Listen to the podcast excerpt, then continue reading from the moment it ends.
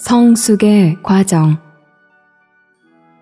30주 5일 아침의 누림 히브리서 5장 13절 14절 젖을 먹는 사람마다 의의 말씀을 체험하지 못한 사람인데 왜냐하면 그가 갓난아기이기 때문입니다. 그러나 단단한 음식은 충분히 성장한 사람들을 위한 것입니다. 그들은 훈련받은 감각 기능을 사용하기 때문에 좋고 나쁜 것을 분별합니다.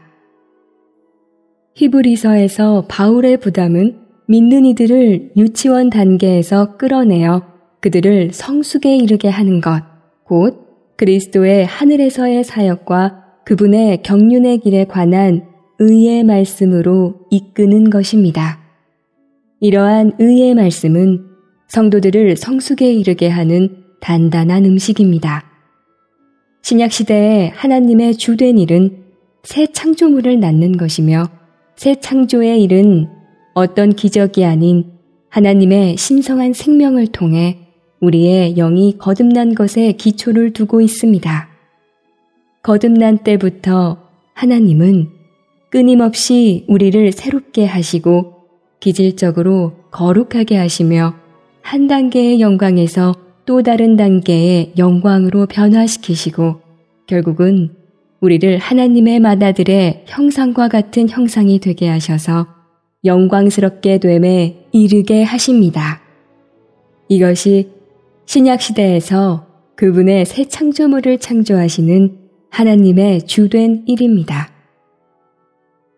오늘의 읽을 말씀. 하나님은 타락하고 죽어 있는 창조물을 그분 자신의 신성한 생명으로 거듭나게 하심으로 새 창조물을 산출하십니다.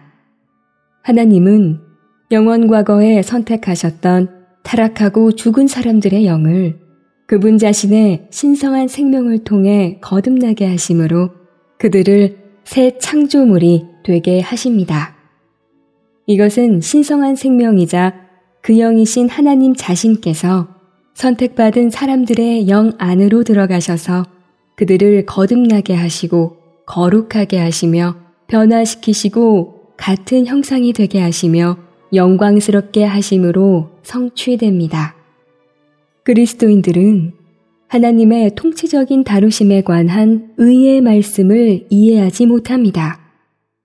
그와 같은 말씀은 딱딱한 뼈와 같아서 많은 사람들은 그것을 이해할 수 없기 때문에 던져버렸습니다. 그러나 우리가 이것을 이해하든 못하든 우리는 여전히 하나님의 통치적인 다루심 아래 있습니다. 하나님의 통치적인 다루심에 관한 말씀은 은혜의 말씀이나 생명의 말씀이 아닌 의의 말씀입니다. 하나님의 안식에 들어가지 못하는 것에 대한 말씀은 은혜의 말씀이 아니라 의의 말씀입니다. 히브리서 3장 15절에 인용된 시편 95편 말씀은 오늘 너희가 그분의 음성을 듣거든 그분을 노엽게 했던 것처럼 너희 마음을 굳어지게 하지 마라 라고 말합니다. 히브리서 4장 11절에는 또 다른 의의 말씀이 있는데 이렇게 말하고 있습니다. 그러므로 우리는 불순종의 본을 똑같이 따르다가 넘어지는 사람이 없도록 그 안식에 들어가기를 힘써야 합니다. 우리는 의의 말씀이 하나님의 말씀의 초보보다 깊다는 것을 명심해야 합니다. 왜냐하면 그것은 하나님께서 그분의 백성들을 경륜적이고 통치적으로 다루시는 것과 관련하여 하나님의 정의와 의에 대한 더 깊은 사상을 구체화하기 때문입니다. 의는 하나님의 행정을 위해 하나님에게서 나옵니다. 이 의는 우리의 의가 되시는 그리스도이며 이 그리스도는 우리를 그분 안에서 하나님의 의가 되게 하십니다. 그리스도의 구속을 통해 죄인이었고 심지어 죄였던 사람이 하나님의 의가 되어 의로우신 하나님과 화목하게 되고 하나님의 영원한 목적을 위해 하나님을 향해 사는 새 창조물이 됩니다. 우리의 영적인 생명의 체험에는 언제나 주님께서 하시는 면이 있고 우리가 주님과 동역하여 추구하는 면이 있습니다.